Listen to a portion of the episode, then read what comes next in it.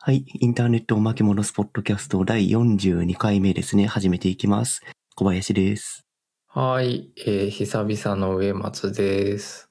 後藤です。はいよろ、しくお願いします。お願いしお願いします。ます。いやー、いつぶりですか上松は。ねえ、2、3週間ぶりぐらいかな。なんで、あの、間が空いたのかも覚えていないぐらい、なんか、いいわゆる暴殺状態にありました。年度の頭から？うん。んちょうど前新年度の話をしてましたもんね。あ、そうだね。そうだ。新年度始まって、もう事業準備等々でもう、あの、もう、もうどうしようもなかったわ。ち ょちょっと落ち着きましたか？まだ忙しいですよね。若干、若干落ち着いたかな。あの、大体、あの、大学ってこのぐらいの時期に、いわゆるその授業の履修者が確定するので、うん、うん、うんえーっと、なんだろう。やっと方向性が、というか、まあ、いわゆるそのほ本格的な講義の展開が始まるというか、うん。うん。ここから先はシシラバスをベースに毎週教材をこうアップデートしたり作ったりしてうん。っていう感じなので、いわゆるルーティーンっぽくなってくるかな。うん、うん、うん。うんうんな。るほど。うん。ですね。それはここ2週間であったことで言うと、うん。久しぶりにこっちに会いましたよ。ああ、そうですね。リアルに会いましたね。物理で？そう、物理コバさんに会って。多うん分、会うこと自体本当に下手すれば2年以上会ってない気がするので、うん。そうこうやってオンラインとかこの巻き戻であの話したりはしているもののうん。物理であったのは本当に久々でした。多分最後にやったのが、うんえっと、コロナが始まる前に、そうですね。会社でお昼ご飯一緒に食べに行ったのかな？会社はち違うんだけど、会社の場所が近かったから一緒にお昼ご飯食べに行ったのが多分最後。うんおーすごいね、なんか。完全にコロナ禍になってからはもう一切会ってなかったみたいな感じなんで、うんそうなんですよね。もう2年経ったんだなって感じですね。もうんうんうん。なるほどね。でもなんか、う。うんうん。あ、久しぶりに出社するといいものですね。おーそれはどう、どういう面で？いや、業務中に人がいるみたいな。あ リモートだと。うん。そうそう、ぜ完全に家の中で仕事をししてるから、う。あ。うんん。なんか人と会って仕事の合間に話すとかできないんで、うん。そこはなんか新鮮な感じがしました。む昔は当たり前だったはずなんですが。もう逆に新鮮に感じるレベルまでになってきましたよね。本当に。慣確かにれちゃって、。こっちに。うん。なんかそこで言うと、僕は、なんかい意外とこう、人混みの中とか、なんかこう、雑踏の中じゃないと仕事ができないタイプなんだと、何年か前ぐらいあたりから自覚してて、うん。あの、コロナ禍で、特にあの、最初の緊急事態宣言あたりでステイホームだった頃は、うん。全然仕事はかどらなかった。いや、でもちょっとその気持ちわかりますね。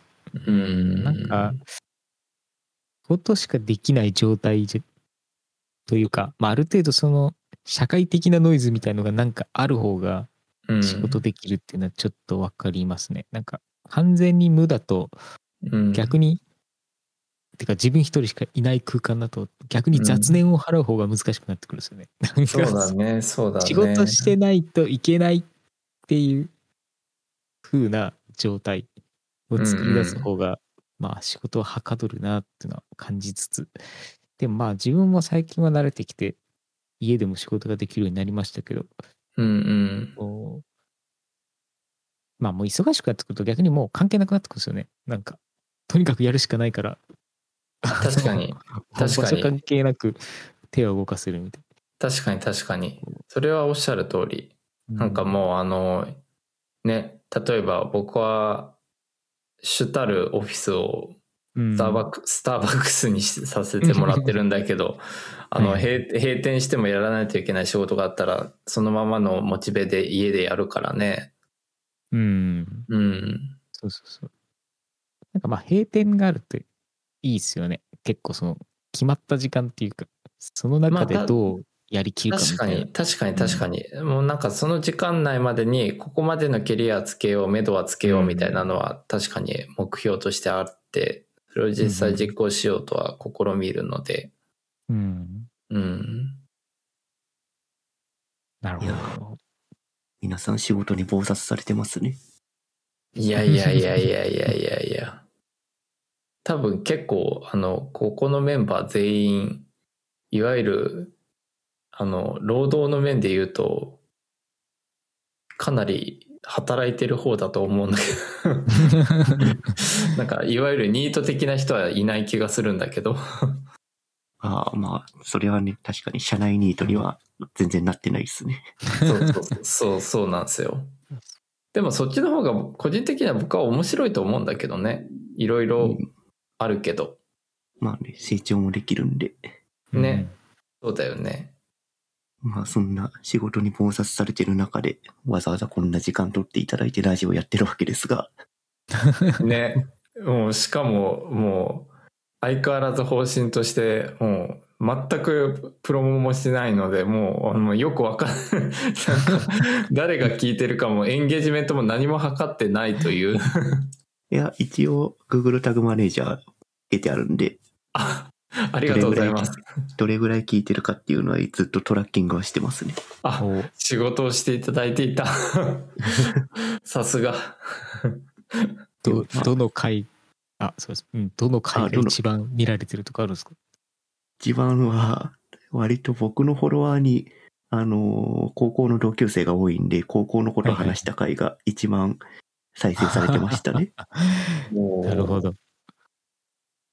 なんかちょっとそう思うと緊張してきちゃうな。まあね、これはただの、インターネットのことをただ懐かしんだり、憂んだ、う憂いたりする雑談の番組なんで、そうですねインターネット。老人会。そう、老人会、いわゆる。じゃあ、そうですね老人、老人話してきますか？そうしましょう。じゃあ、まず、最初のノーツからいくと、うん。これはゴッチが、ゴッチというかもうみんなが割と話題に上げていたやつですね。うんうんうん。えーと、イーロン・マスクがツイッターの役員になったかと思ったら、うん買収をするっていうことを決定したってやつですね。うん。これは本当にすごかったですね。ジェットコースターのように、なんか、なんそうだね。かもうなんインパクか、トを与えてきました。ね、最初なんか、あれなんだっけ、取締役か何か、もうや、やっぱやめますって最初言ったよね。そうなんですよ。うん、そうそうそう。取締役になる、やめます、えー全部買いますっていう、なんかのそうそうそうそうそうそう3。段階。あれで、あの、ツイッターの株とか買ってる人どうなったんだろうっていうのはちょっと 気になるんですけど。はい。買ってますけど、はあ、株主の方がいらっしゃいました。まあ、少しは、少しはいい思いしてますよ。なるほど。なるほど。でもなこのこの、このニュースは、なんか世界一の金持ちは楽しそうだなっていう、そういう印象が最初にきあったんですけど、うん、まあそうだよね。このツイッターっていう割と大きめな企業でもおもちゃのように扱ってしまうみたいな。うんうん。確かに。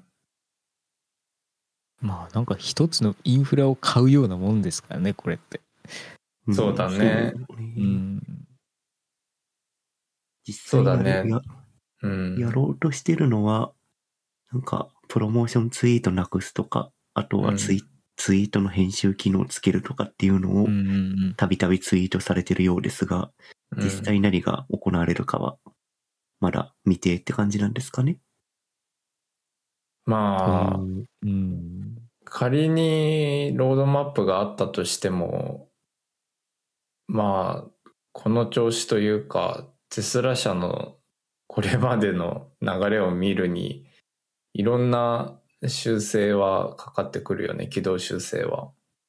うんうんうん。良くも悪くも。う。うんん。イーロン・マスクはね、どこを目指してるんですかね、これ？そう、なんか個人的には、そこがあまり見えないのが、ちょっと怖さを感じる部分というか、うん。単純に、イーロン・マスクはツイッターのヘビーユーザーだから、使いづらいでストレス溜まってるところをひたすら改善していくって感じなんですかね。ああ、なるほどね。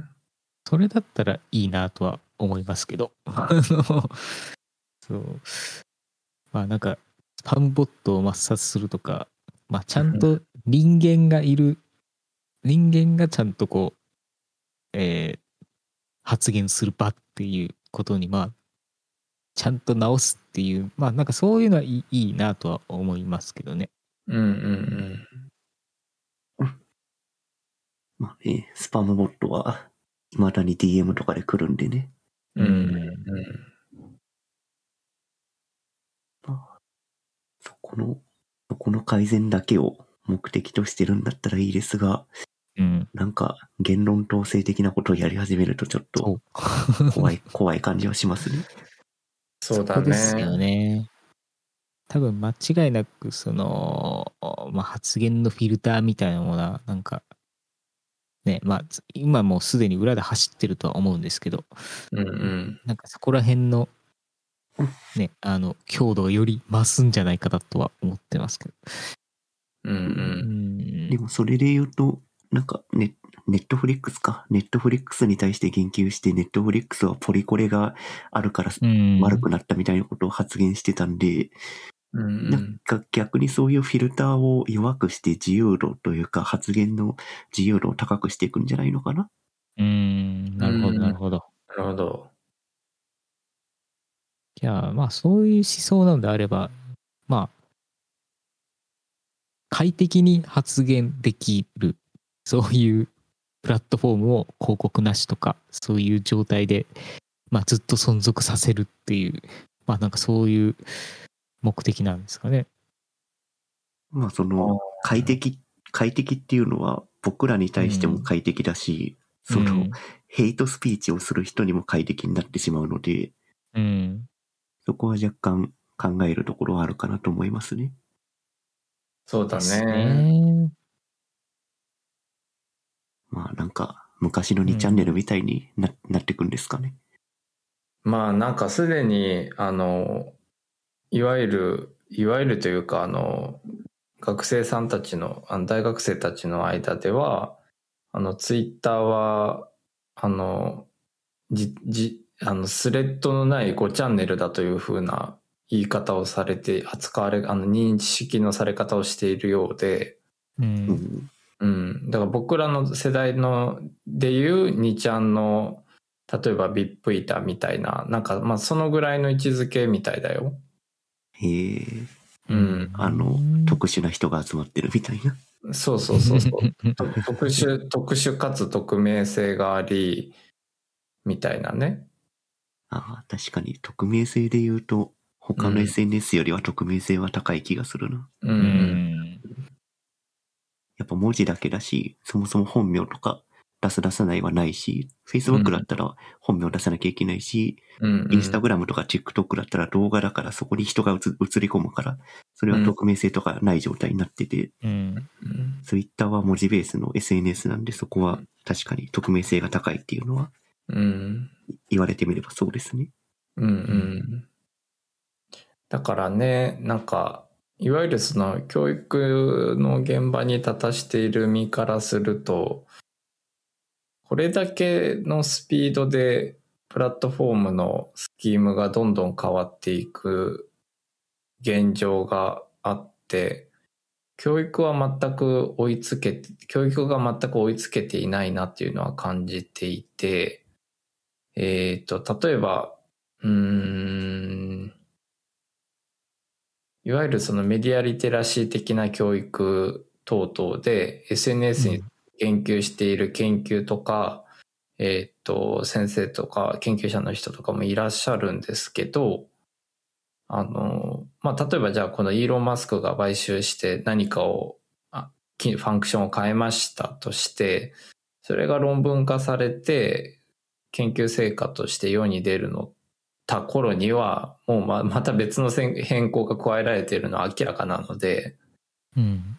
うん、なんか、なんだろうな、教育のススキームとか学術のスキームっていうものもなんか根本的に世の中のこのい流れの速さに対して対応できるようにアップデートされるべきと半分思いつつ、でもやっぱり学術っていうのは従々に資料して、検証して、あの、物事を明らかにしていくっていうプロセスも必ず必要なので、うんうん、やっぱ時間軸も必要だよなと反面思うっていうようなところですかね。うん、うん。まあでも、あれだよね。この話は本当にカッピが言ってくれたみたいに、そのイーロン・マスク的に快適なサービス、およびユーザー的に快適なサービス、ニアリーイコール、えーっと、例えばさっき挙げてくれた例で言うと、えーっと、ヘイトスピーチをするような人にとっても快適な、あの、気持ちよく発言できてしまうサービスになってしまう恐れは十分にあるよね、現状だと。うん、その、うんイーロン・マスクが完全に自由主義的な考えで、もう何でもみんな発言しろやってなって考えてるんだったらそうなっちゃうね。そうなるよね。そうだよね。だから、いわゆる、昨今の流れで言うと、その、えっと、インターネットのプラットフォームも、いわゆる、えーまあ、メディアとしての、ね、発信者としての責務を負いましょうというか、責任を持ちましょう、コントロールある程度ちゃんとしましょうみたいな流れに逆、例えばメタがさ、Facebook で、うん。こう、えーウクライナ侵攻に対してとか、あと、まあ、Google も追随する形で、例えばウクライナ侵攻の広告出稿をやめさせるとか、まあ、そういったことを、施策を講じているわけだけど、まあ、その観点から言うと、もしかしたら逆流してしまう可能性もなきにしもあらずかなと思う次第ですね。うん。まあね。みんなの意見を全部ホワイトボッシュというか、洗浄した状態で発信できるような形に今なっちゃってるので、うん。なんかそれを、それが多分イーロン・マスク的には、インターネットってこんなはずじゃなかったって思っていて、で、それを、を、ツイッターはもっと自由な発言できる昔のインターネットに戻したいんだっていう思想を、もしかしたら持ってるのかもしれないね。うんそうだね。まあ、ちょっと、イーロン・マスク、ポッドキャストに呼ぼうか。誰か、誰か英語喋ってください。ディープ L にちょっと全部おお頼みして。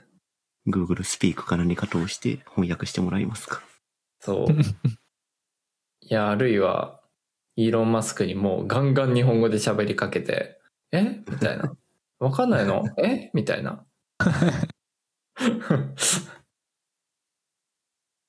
ねいやー、なんかそのうち Twitter のスペースとか唐突にイーロン・マスクがやり出したりするんじゃないですかね。なんか、わかんないですけど。しそうだね。かつ、うんと、仮にもその、こう、まあ収益っていう部分で言うと、ツイッターブルーとかっていうのが加速する気がする。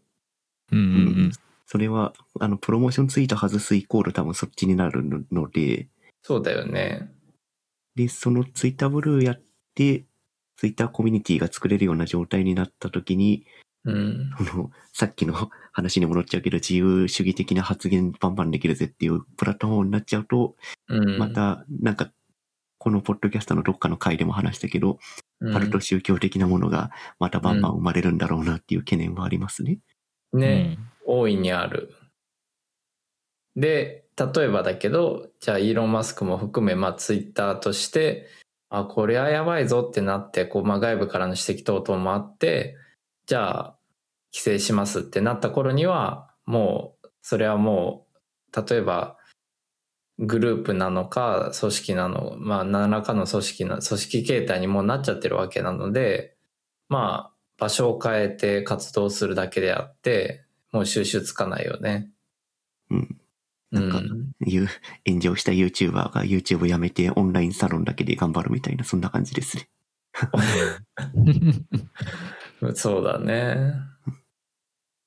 うん。まあ、そういう世界が来る可能性もあったりするんで、まあなんか、一概には喜べないが、ツツイッターが、いいように変わるか悪いように変わるかはわからんが、とりあえず何か変わりそうだって話ですね。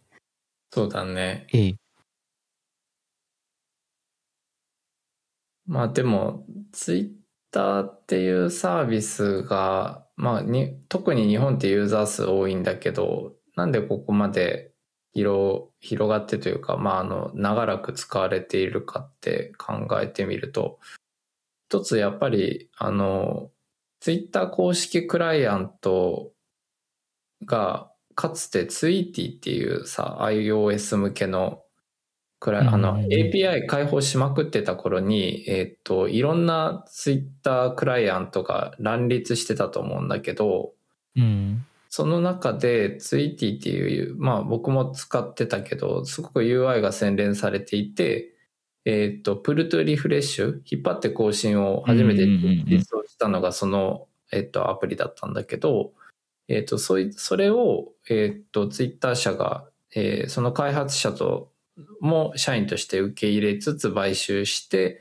えっ、と、ツイッター公式クライアントにしたっていう、あの流れは結構大きいと思っていて、で、えっ、と、その時に、えっ、と、少なくとも、ちょっと Windows 版は定かでないんですけど、Mac 版のクライアントも、えっ、と、Twitter 公式で当時はあって、えーまあ、かなりその、ユーザー体験というか、まあ、UI、UX の部分を、えーに問題意識を置いていたっていうのは、例えば、まあ、えーよく挙げられる例としては Facebook だよね。同じような SNS っていうくくりで言うと。まあ Facebook よりも UI、UX 的なところには力を入れていた、入れているのが Twitter なんじゃないかな。です。か、か、で、それが、えっ、と、ユーザーにもやっぱり受け長らく愛されて使われているサービスになった要因でもあるのかなというふうにちょっと思いますね。うんというのも、なんかね、例えば、インターネット老人会っていう言葉があるけど、Facebook って、今もう、あの、僕らぐらいの年代か、あるいはそれより上の人たちしかほぼやってないじゃないですか。ううんん。おじさんの方が多いって言いますね。そうそうそうそうそう。そうなんですよ。だからそこを言うと、ツイッター社は、まあ、比較的その UI、UX に対しての評価だったりとか、それがもたらす効果っていうものを適正に理解していたんじゃないかなとは思うかな。うん。うん。あそういう面で言うと、えっ、と、イーロン・マスク率いるテスラは、そのあたり UI、UX 的な部分は、かなり追い込んでいる会プロダクトを出しているので、まあ、そ、そこに関してだけ言うと、親和性は僕は高い、シナジーはあるんじゃないかなと思っているところですね。ううんん。そうですね。テスラはハードウェアだけじゃなくて結構ソフトウェアもすごい力入れているので、そうそうそう。iPad を縦向きに埋め込んだみたいな、あの、うんまあダッシュボードになってたりとか、うんなんかそういう感じで、まあ本当にあれですよね車なんだけれどもガジェットみたいな風にも見れちゃうみたいな、なんかそういう思想で作られているので、うんうん。なんかまあそういう意味ではねあのやっぱイーロン・マスクがこういったツイッターにあの着目するっていうのは非常によくわかるんですよね。うんう。うんまあ、結局そのハードウェアだけ良くてもあの、いいっていう時代では今もうなくなってるなって思ってて、うんうん。ソフトウェアとの連動性がすごく大事じゃないですか。そうだね。ドローンメーカーのね、あの DJI とかもそうだと思うんですけど、うんやっぱりソフトウェアが非常に良いから、うん。あのハードウェアが生きてくるってことがあって、うんうんそうで日本の家電メーカーとかってそれ全然できてないような気がしてるんですよね。ちぐはぐなんですよね。うんうん。そう。なんでその辺の距離感が、あの、やっぱ非常にいい感じにできているとうん良いものになるなっていうのは感じていますね。ね。うん。それは僕もすごく強く感じます。なんか、うん。あのーうーん、日本製の、まあ、一番その UI、UX が直接的に、えーっと、い生きてくるというか、まあ、あの、まあ、さっき、ゴッチが挙げてくれた例で言うと、まあ、うんプロダク具体的な、まあ、ハードウェアとしてのプロダクトももちろんだけど、うん。なんかそのウェブサービスでワールドワイドで展開できてる日本のサービスって思いつくものがほぼないんだよね。うん。うん。確かに。そう。で、なんかそこで考えると、えーっと、なんか類似したサービスは例えばあって、うん。えーっと、例えば、えーっと、転職を目安、えーっと、目的としたウェブサイトっていうと、ちょっとこういう名詞は挙げないけど、いくつもあるじゃないですか。はいはいはい。うん。でも、ワールドワイドで見たら、 LinkedIn 一択じゃないですか。うん。うん。で、 LinkedIn、実は僕、ちょっと今、えーっと、お試しで有料会員になってみたんですよ。うんうんで、えっと、月3000円ぐらいの課金だったと思うけど、そしたらね、なんか圧倒的に使いやすいのと、アクセスできる情報量が広がって、うん。うん。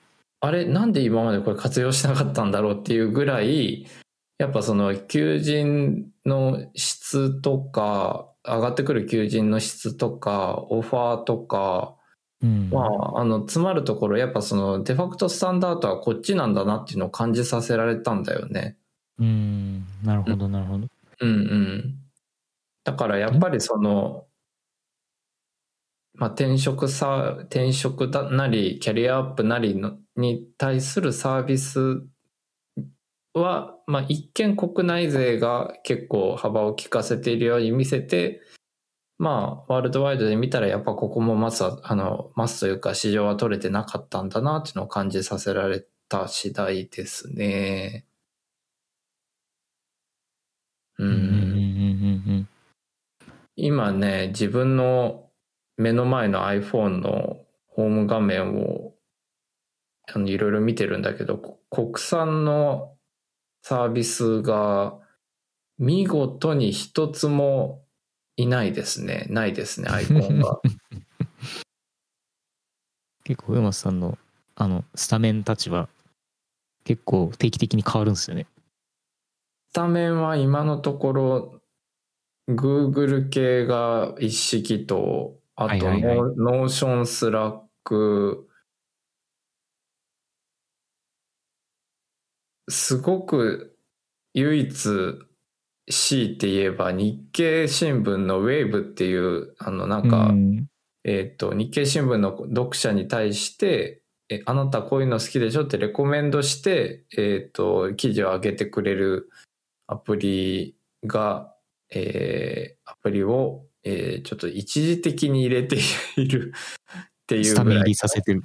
そう、い一時的にスタメン入りさせているぐらいかな あとはスターバックスによく行くので、決済しやすいようにスターバックス JP のアプリが一応スタメンにいるぐらいで、うんうんうんあとはびっくりするぐらい、日本のサービスがないね。自分はスマートニュースくらいしかないですね。スタメンの中に。僕し、静かにフォルダとか、フォルダの中に行くと楽天、無料通話をするための楽天リンクとか、はいはいはい。新幹線を予約するための EX アプリとか、あとは各新聞社の公式アプリぐらいかな。あと銀銀行とかですかね。あ、そうだね。あとメルカリとかかな。うんうんうん。うん。なるほどなるほど。うん。なんかね。自分の iPhone はうん。ドドックのところに日本のアプリ入ってますよ。二、つも。お、二つもマネーフォワードとカブロット。おお。なるほど。なるほど。もう、もう、そりゃもう、小葉さん的には確かにそれスタメン中のスタメンだね。ドック、ドックレベルだね。そうむしろすぐ見れないといけないから。そうそうそう。で、すぐ取引できないとまずいんで、はい、うんドックに入ってます。なるほど。そっか。あその人のドックを見れば何を考えてるのかが分かるって感じですか？確かにね。僕もそこで言うと、あの、僕はマネーフォワードじゃなくてマネーツリーをメインで使ってるんだけど、マネーツリーはスタメンにいました。う。うんん。やっぱりなんか、資産、資産と言えるような資産ではないけど、お金の流れは、あの、トランザクションは把握しときたいよね、やっぱりね。うんまあ、トランザクションというか、自分の全資産どうなっとるんじゃっていうのはトラッキングしときたいんで、そうだね、そうだね。いやなるほど、なるほど。自分のドックを見ると、ー、うんちょっ。と話それてましたけど、ちゃんとツイッターはドックに入ってますよ、僕は。おお。おお。なんかヘビーユーザー感出ちゃったけど大丈夫ですか？いや、ヘビーユーザーなんで大丈夫ですよ。あ、ヘビーユーザーだったんですね。存じ上げなかったです。存じ上げなかったです。割と毎日見てますね。えー、そうなんだ。割とうん。エンジニアはそこで情報発信してくれてて、うんうん。新しいツールのリリースとかが割と早めに情報としてキャッチアップできるんで、うん。比較的毎日見るようにはしてます。なるほどね。自分もそうっすね。あの、ツイートしないけど、情報収集としてツイッターを使うってことは、間違いなくやってて。なんか、うん多分自分の閲覧とか、いいねの傾向から、なんとなく最近、こういうの好きでしょっていうのを勝手にレコメンドしてくるんですよね、ツイッター自体。あ、してくるね。そううんなんでまあ、大抵そのウェブの開発の話だったりとか、うんデザイン系とか、うん。ああいう 3D 関係だったりとか、なんかまあうんそういうのがバンバン流れてくるんですけど、まあそこで結構新しいものを知るとか、うん。こういう表現をしてる人がいるんだっていうこととかを結構知って、まうんあそこから、あの、興味持った人に仕事を振ったりってことも普通にします。うーん、なるほどね。うん。じゃあ、ある意味ではなんか僕がの使い方で言うと、 LinkedIn 的な使い方を二人ともし、テックの面とかデザインの面でしてるっていうニュアンスかな。その、いわゆるその、うん、なんて言ったらいいかな、バズりとかその流れ物のツイートを、の収集を目的にするというよりも、えっ、と、ナレッジなり、その、動向を知るために、定期的にタイムラインを追ってるというか。うん、そそうんそうですね。まあ、両方あると思いますよ。あの、そういうバズりのやつは嫌でも入ってくるので、あのうんうんうん。まあ、目にするで面白ければ面白いってなればいいですし、うんうん。そう。でも、どちらかというと、自分は収集目的ですかね。うんうんうん。なんか世の中がどう、何をいいと思っているのかとか、うんうんうん。どういうもの、どういうその、なんていうんですかね、あの、デザイン思考とか、えーどういうものを好む傾向になっているのかっていうのを、なんとなく、あの、タイムラインを追ってるだけで、うん。日々タイムラインを追ってると、まあ、見えてくるので、うんうんっていうので、なんて言うんでしょうね。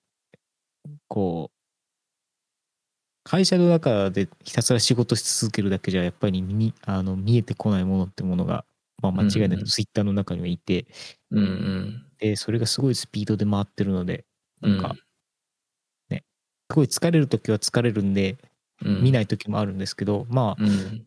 あ、あの一喜一憂しながら、うん。あの、見ていることが多いですね、本当。おー、うんなんか、パブリックに、いや、パブリックにしないといけないのかな？なんか、巻き戻メンバーのリストがあっても面白い気がちょっとふとしてしまった？ああ、まあ。うん、でも、こっちも言ってたけど、そんなツイート自体はしてないので、あ、違う違う違う、ごめんごめん。えっと、えっと、メンバーだけ追加して自分たちは何もツイートしないああで、なるほど。そうそうそう。で、えっと、そのリストの共有、えっと、追加権みたいなのを僕らが持っていて、うんみたいなものがあると、もしかしたら tips みたいなものが共有し、より共有しやすくなるような気がちょっとふとした。うんうんなるほど、うんなるほど。という、なんとなくの、なんかこれは、あの、本来、あの、なんだろう、アフタートークでこう、方針を会議で話すべき内容ですけど。ねえ。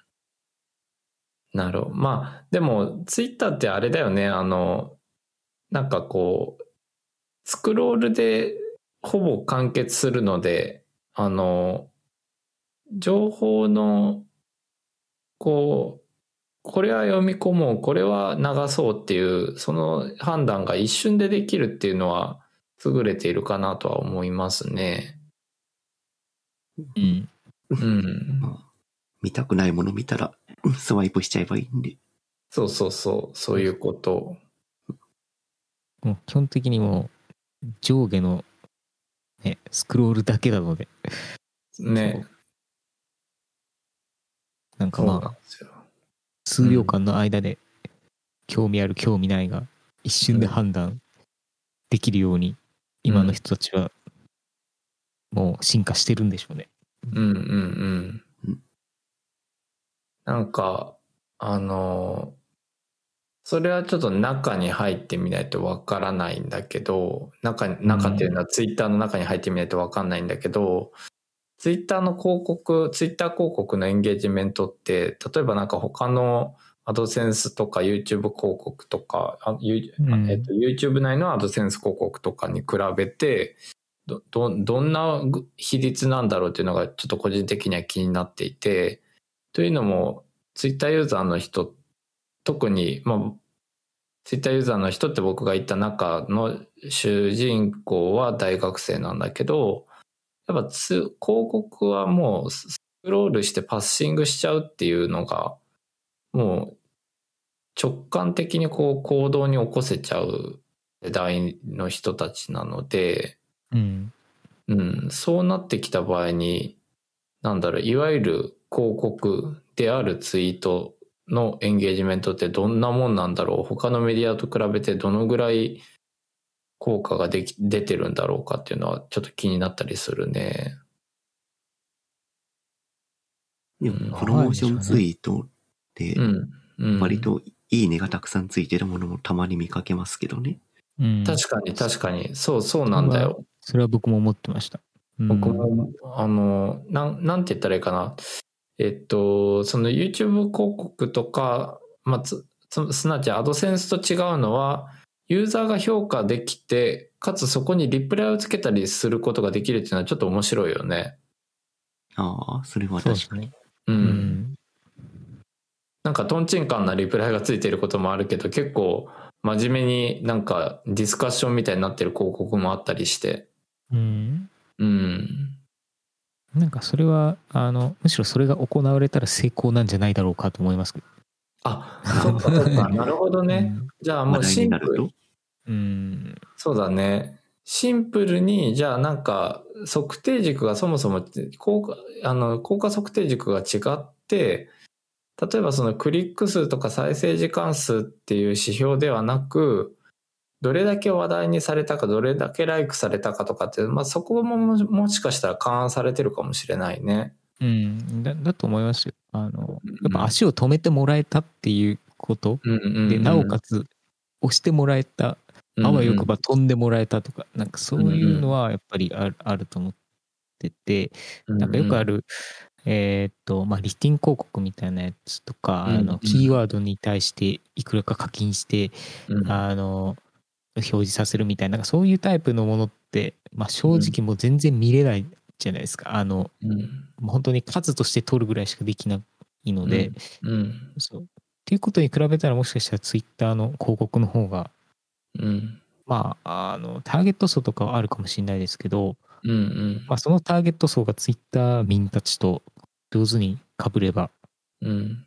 ねあのまあもしかしたら効果的な広告なんじゃないだろうかとは自分は思ってますけど。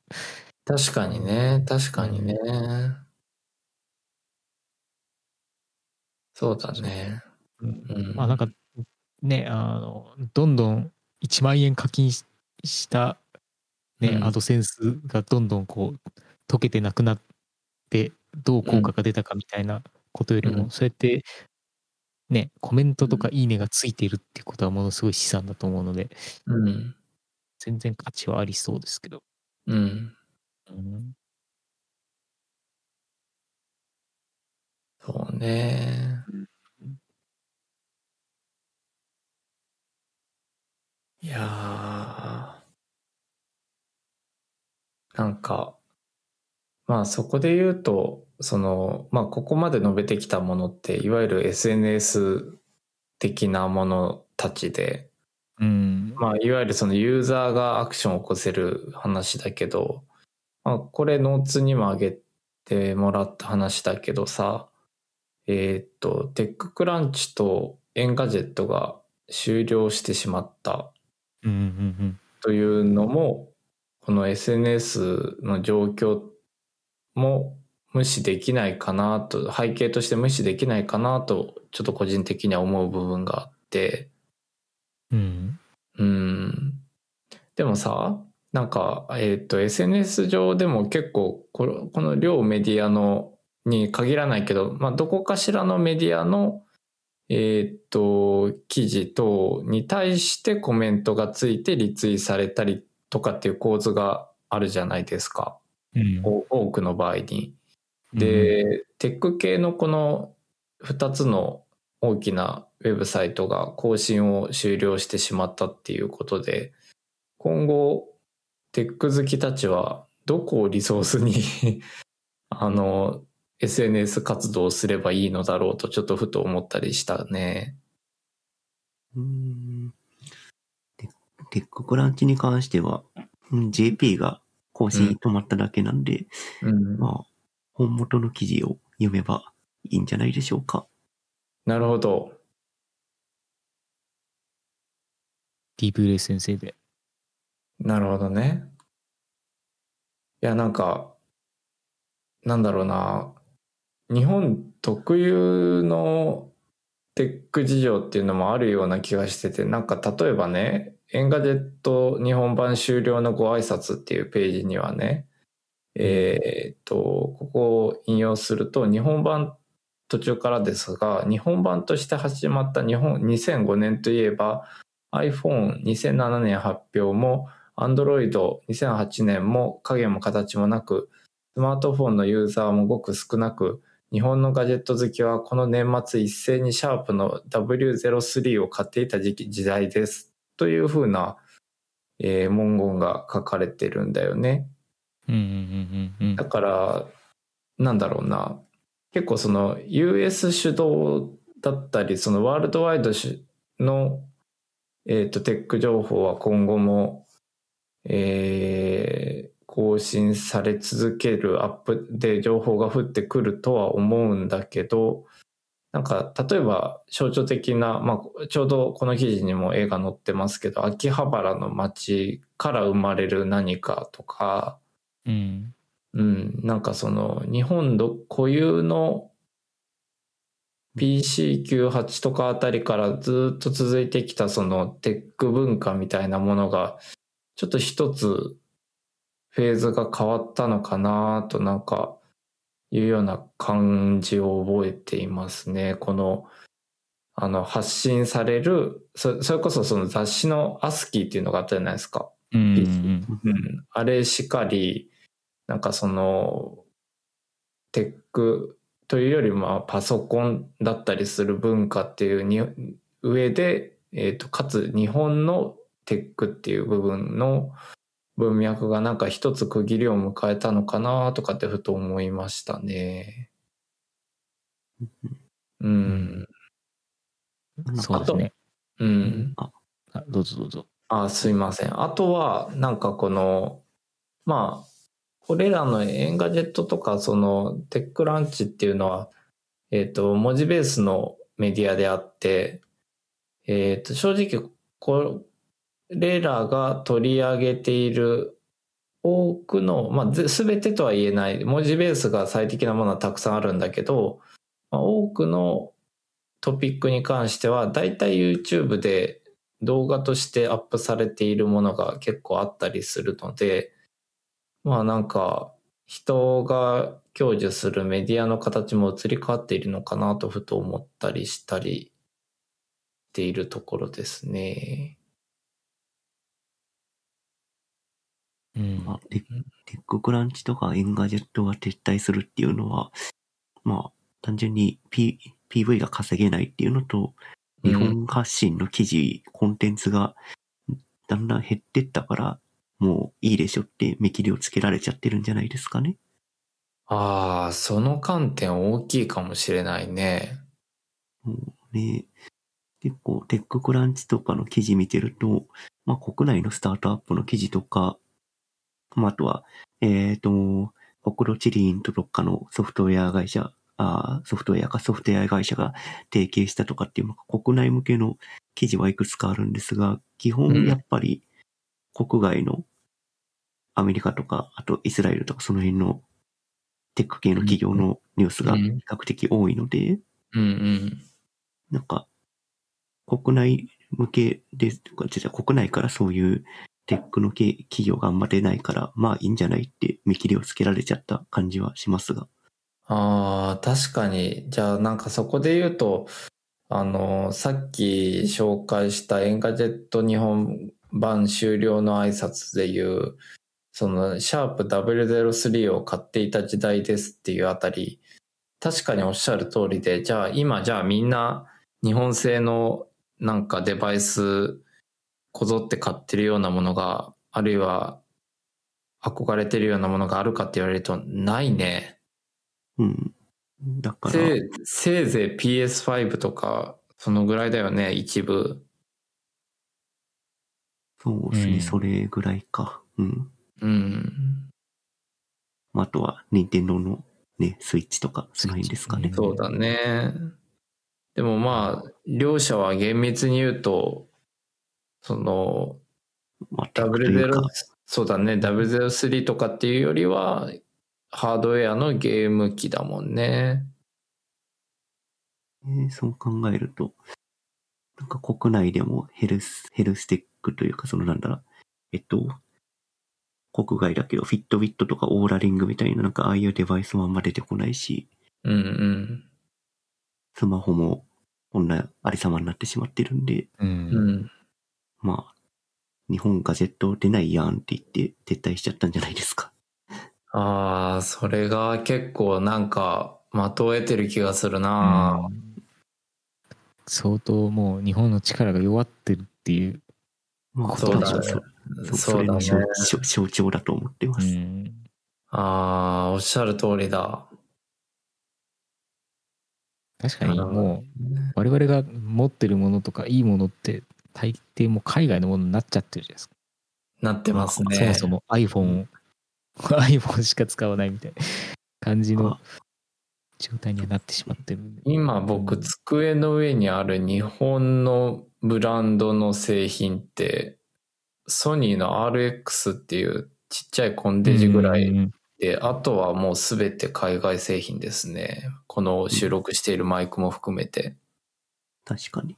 うん。自分のデスクもソニーとオーディオテクニカのヘッドホンとイヤホンぐらいしかないですね。うん自分の手元には、なんだ、キャノンのカメラの充電器が置いてあるぐらいで、うん。全部海外っすね。ね。ほぼアメリアメリカ とフランス、うん、ぐらいですね。そうだよね。僕もそうなんだよ。いやー。そう考えると、相当やばいですね。うん。ま あなんか、なんか、ふと考え直すと相当やばいね、これは確かに。うん、結構さらさらっと流れてきたニュースですけど、割とまずそうなニュースな感じはしますよね。うんうんうんそうだね。うん。まあ楽器とかそういうのはすごく日本強いんですけど、うん、なんか本当にそういうああとそうかカメラとかなんかそういったものは強くてもうん、あのまあソニーからウォークマンのシェアがみたいな部分もあったりとか結構エンタメ部分ですね、エンタメのハブになるもののもう海外化が凄まじいので、なんか、日本が本来力を発揮できたはずのものがうん、通りなくなっていってってるっていうのはすごい思いますなんか、ねえ、うん。いやそこでさ絶対絶対僕は個人的に大事だと思うのはデザインだと思うんだよね。うん。ですね、デザインっていう言葉の中には当然ユーザー体験等々も含まれるデザインなんだけど。うん。うんプロダクトデザインとして美しいももちろん含まれるしユーザー体験として使いやすいっていうのも当然含まれるっていうニュアンスなんだけどね。うん。そこは、ね、さっき挙げてもらった例で言うと、例えば、本当シャープの W03 もだし、あとなんか Windows CE の頃のドコモが出してたシグマリオンっていう、あの、パちっちゃい小型パソコンとか、うんうんうん。まあ、いあの、あとはソニーのクリエとか、あえーと PDA ですかね、ん。そうそうそう、PDA とか、あの頃の時代って、まだなんかその、ソフトウェアの使いやすさとかっていうよりも何ができるっていうことが主体だったような記憶があって、うん。うん。それがだんだんもうそれができるのは当たり前で、どれが使いやすいか、どれが、あの、一番ユーザー体験が優れているかということだけど、まあ、そういった部分の価値基準が、だんだんだんだんユーザーが認知して学習してきた結果、まあ、日本のプロダクトどんどん売れなくなって、でもし、うでもしなくなったっていうのは確かに流れとしてあるかもね。うん。ねえうん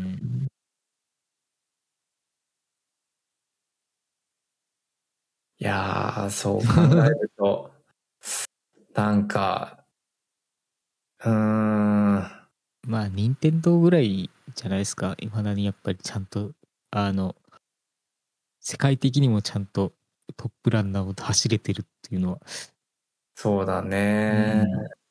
あとソ、ソニーですかね。ああそうですねそうだね。うんソニーとね。うんそううーん。なんか、結構、あの、これは忘れてはならない問題意識だなというようなことを今、噛み締めておりますね。うんそうですね。まあ、5年後、10年後に、テッククランチジャパンが戻ってくることを祈りましょそうだ思いね。ましょうおっしゃる通り、おっしゃる通りです。う。まあ、祈りましょうなのか、活そう、祈りましょうなのか、我々がそうしましょうなのかわかんないですけど。まあ、我々比較的近しい分野にそれぞれの拠点で活動してるので、何かしらの原動力にはなりたいなと、個人的には思うなうんだメイクジャパングレーターゲインですよ。そうですよ。そうですよ。そうですよ。なんか、うーん、なんかね、あの、うちの会社の話をしちゃって、あの、ちょっと恐縮ですけど、僕の会社のいわゆる法人化の目的、目標、いわゆる理念は、えーっと、このように挙げさせていただいていて、日本国を構成する組織と個人へ対し、デザインを媒体とした経営資源の形成へ寄与し、国際競争力を牽引することっていうふうに定めたんだよね。うん。なので、ですね。うんうん。そう、この話はなんかすごく個人的には 刺さったというか、うん、なんか、取り組みを、まあ、一人の力、今はね、小さな力なんですけど、続けないとな、続けたいなという次第ですね。いや、大事だと思います、本当に。ねえ。うんいやいやいや。そこは応援してますよ。お力添えできるのであれば、いつでもお声掛けいただいて。いやー、ありがとうございます。もう、僕は本当に皆様、もうこのラジオのメンバーに限らず、本当世の中のたくさんの皆様にご縁をいただいて、もう運が良すぎて、前世何やってたんだろうっていうくらい、あの、運だけ、運に恵まれてます、本当に。本当にご縁に恵まれて、ありがたい。うん。ですね。いや、テッククランチジャエンジャパンはそんな感じですかね。なんか暗い話で終わっちゃいましたけど。そうだね。まあ、暗いけど、まあ、頑張ろうって思った。そうですね。モチベーションにはつながる話かと思います。そうですねだね。まあ、次のノーツいきます？うん、そうしようか。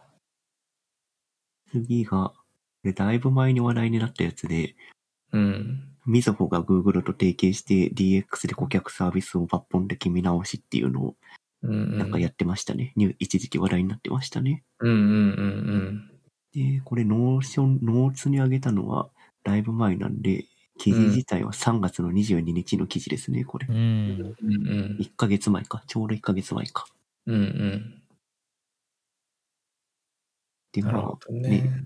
みずほさん、最近、最近っていうか、最近はないのか。なんか、今年になってから、なん、割と何回か障害を起こしてて、うんうんまあそんな障害を起こしてる中で、ね、GAFA の中の天下の Google とと提携して何をやるんじゃいって話題になってましたが、うん。まあなんか中身見てみると、うん。Google と協力して、うん。なんか投資信託の新しいパッケージ作るとか、なんかその辺で協力して頑張りますみたいなことをやるっぽいですね。うんうんうんううん。ん。なんかね、あの、これはし、し、静かに、あの、どう転ぶかわかんないけど、あの、ま、期待をしている部分が個人的にはあって、というのも、うんあの、三大メガバンクで言うと、三菱 UFJ と三井住友があって、えー三井住友はインハウスでデザイナーを抱えて、えーと、グッドデザイン賞にもエントリーして実際受賞してるんですけど、えーと、ウェブサイトとかネットバンキングの機能とか、えーそれらを利用できるアプリだね、スマートフォン向けのアプリ等々、その一式のまあ、つまり UIUX 部分で、えーグッドデザイン賞を取っているようなぐらいにはデザインっていうものに対して力を入れてるんだよね。そのさ、うんあの銀行業のサービスとして。で、えっと、Google ってご存知の通りすごく UX を重視する会社なので、まあ、みずほとの関わりが、最初は、えっと、共有してもらった記事によると、えー顧客の取引情報を分析し、投資信託などを提案するマーケティング戦略や、Google のセキュリティ技術を活用したシステム開発に取り組むというふうにあるんですが、まあ、展開次第では、あの、一個人口座ユーザーにも波及するようなシナジーがもしかしたら生まれるんじゃないかなって、えー期待を込めて思って見ておりました。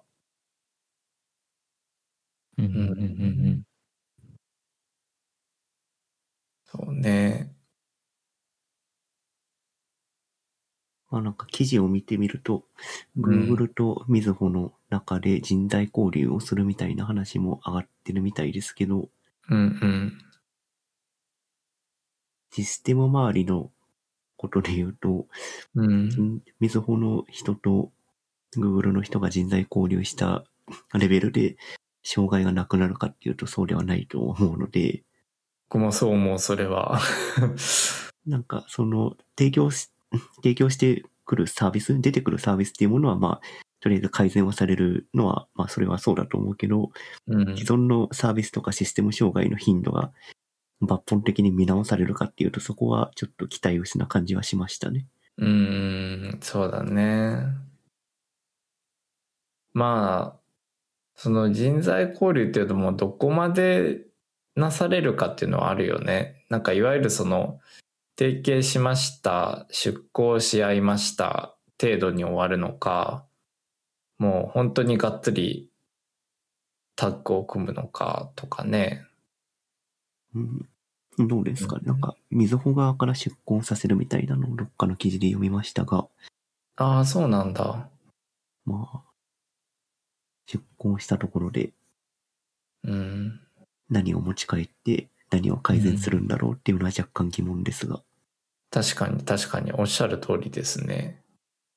若干、若干なんだろう、なんか、あの、Google のネームバリューを、に、みずほが乗っかってる感が若干あるような気がしてしまうんですが、どうなんだろそうですね。それも、なんか最初のニュースを聞いたときはそんな印象もありましたね。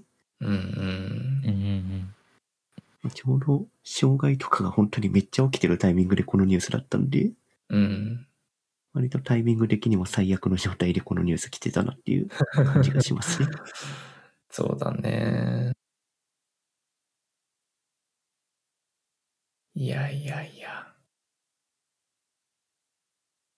まあ、どうなるかわかんないですが、まあこれを足がかりに Google は日本の金融関係のところに足突っ込んでくるんですかね、きっと。そうだね。いわゆる Google 銀行的なもののい。やー、そんなものできちゃったら口座作っちゃいますよ。いやー、もう僕も速攻作っちゃいますよ。もう、ローンチ、もう、秒刻みでタイム、あの、カウントダウン待って、速攻アカウント作りますよ、そんなの。Gmail から、Gmail からボタン1個でできるかもしれない。そうだね。アカウントも持ってる人はその流れで作れるかもしれないですね。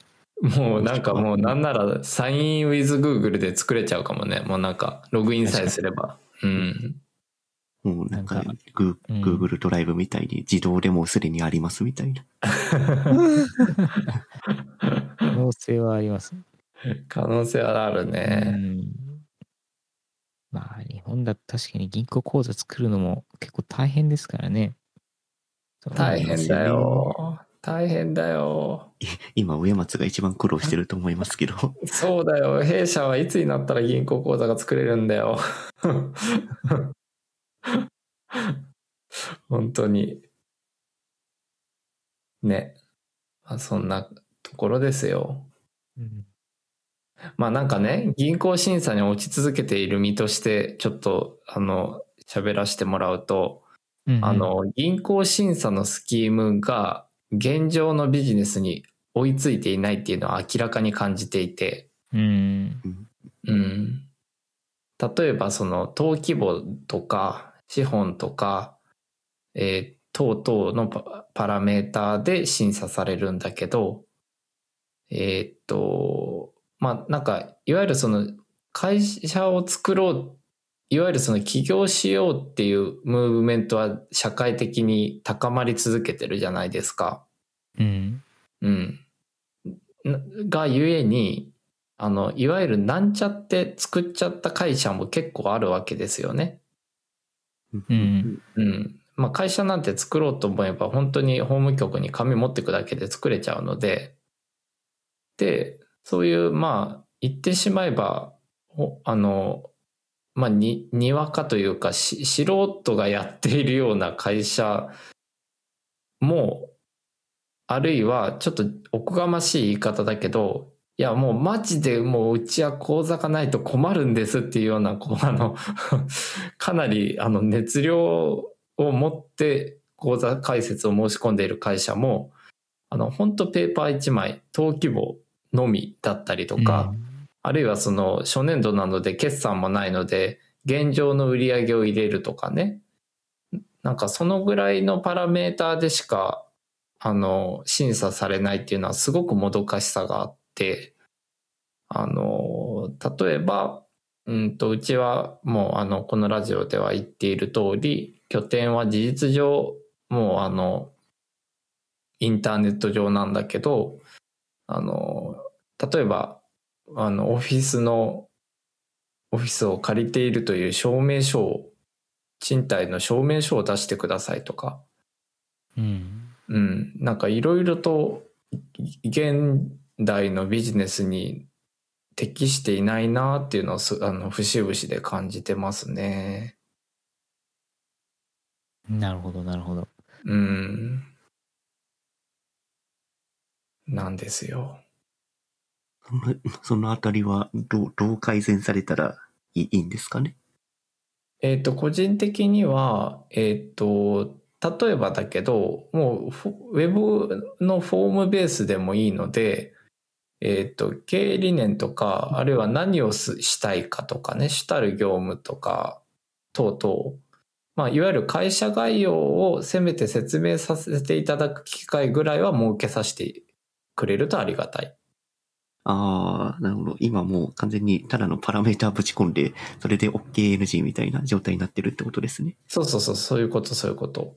で、あえーっと、せめてその足切りの状態、足切りの時点で、えーっと、もう少し加味していただける情報が増えると、少なくとも、うちはそこさえあれば、その、その初期のハードルは突破できる自信があるので、なぜかというと、あの、世の中のその、いわゆるなんちゃって会社のゆるふわ加減は分かっているというか、もうあの、分かりきっていることなので、あの、いわゆる、えーロジカルに話ができない会社ってあるんだよね、やっぱり。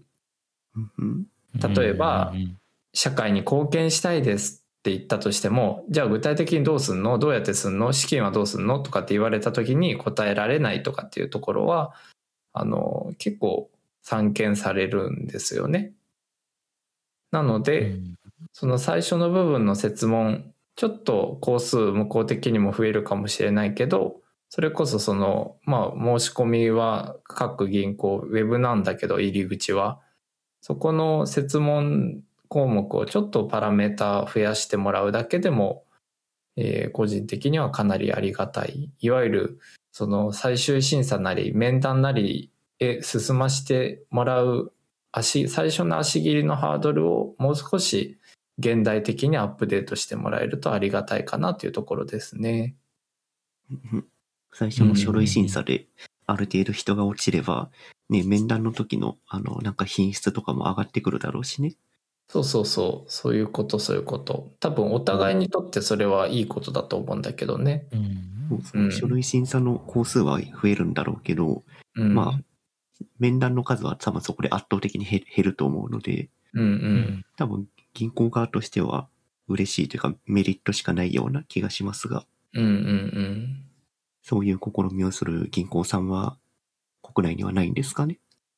ねえ、なんか、まあ、あの、すごい極論を言ってしまえば、うちも銀行口座がないわけではなくて、いわゆるネットバンクにはあるんですけど、なのでそこで、あの、取引は一応滞りなくできてはいるんですが、あの、いわゆるメガバンクの法人口座があるかないかっていうのは、その法人が持つ社会的信用に直結するんだなっていうことを、これだけハードルが高いっていうことを身をもって知ったっていうこともあって、うん。あの、あ、これは超えないといけない壁なんだとも思い、思っているっていう次第ですね。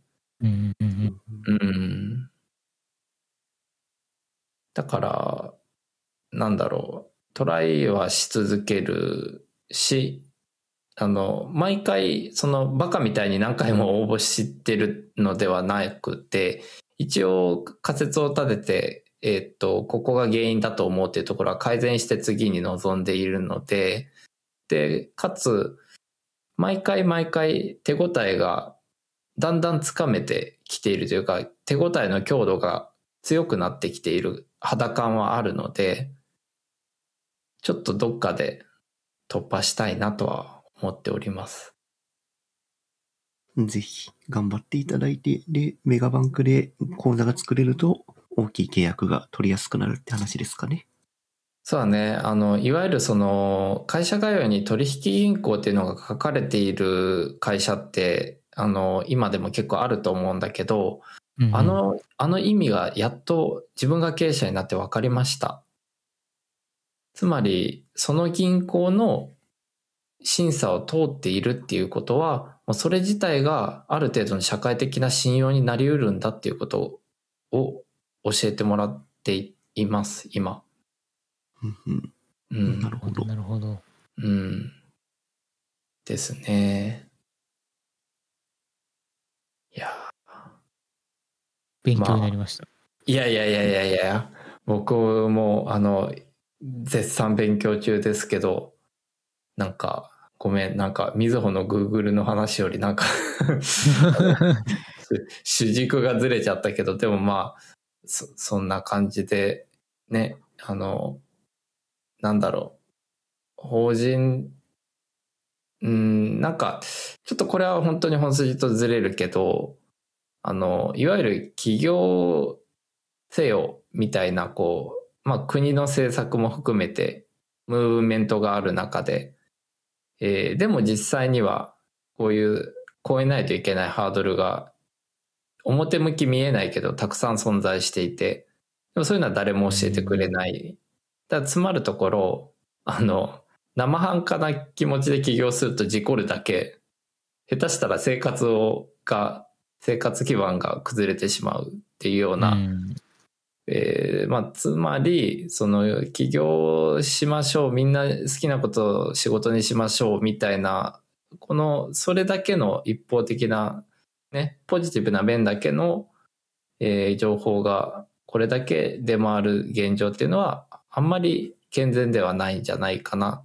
例えば、法人を経営するっていうことには、やっぱ向き不向きもあると思うので、うん。うん、実際に法人作って1年未満に、1年未満に、えーっと、会社を畳んでる友人もいるぐらいなので、うん。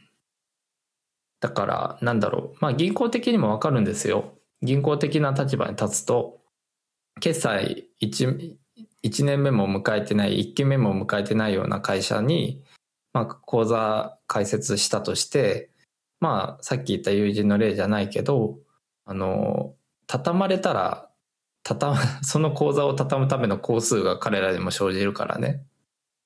うん。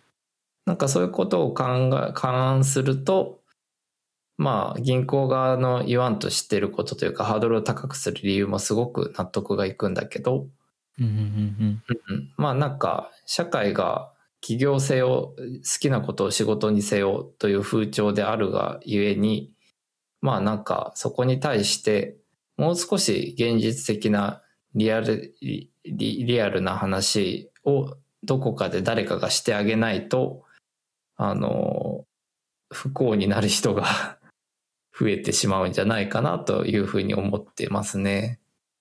うん。うん。です。なるほど。なるほど。いやーじゃあまあ、なんか、最後、全然テックの話じゃなくなっちゃったけど、まあ、そんな感じですかね。確かに。最後、銀行の話で締めちゃいましたけど。まあ、そんな感じで。うん。ちょうど時間もいい時間なんで、うん今。回は以上ですかね。ですね。そうですね。じゃあまた、次回、いしまた来週か、次回どれぐらいになるかわかんないですけど、うん。そうだね。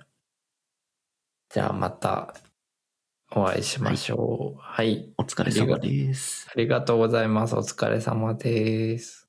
まです。